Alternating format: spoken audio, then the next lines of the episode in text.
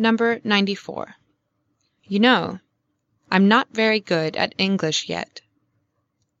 Sorry. What did you say? I didn't catch you. What do you mean? In fact, I'm not in the know. Be so kind, let's begin from the very beginning. Okay.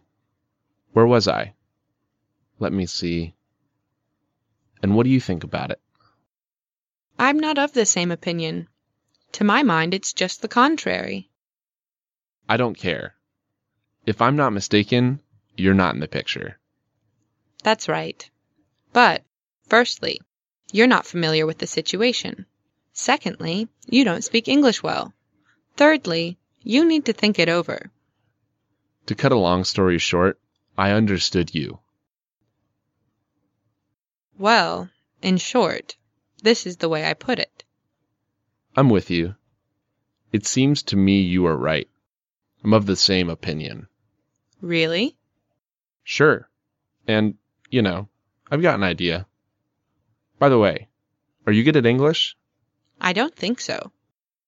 Well, I'll try to explain. But it's difficult to explain. To my mind, you got me wrong. I think I understood you correctly. Really? Because I have a feeling that you didn't get my message. Well, if I'm not mistaken, you mean that we need to use our minds. That's right. Actually, we have no idea how to put it into words. How right you are. And we aren't good at English as well. Sorry for interrupting you.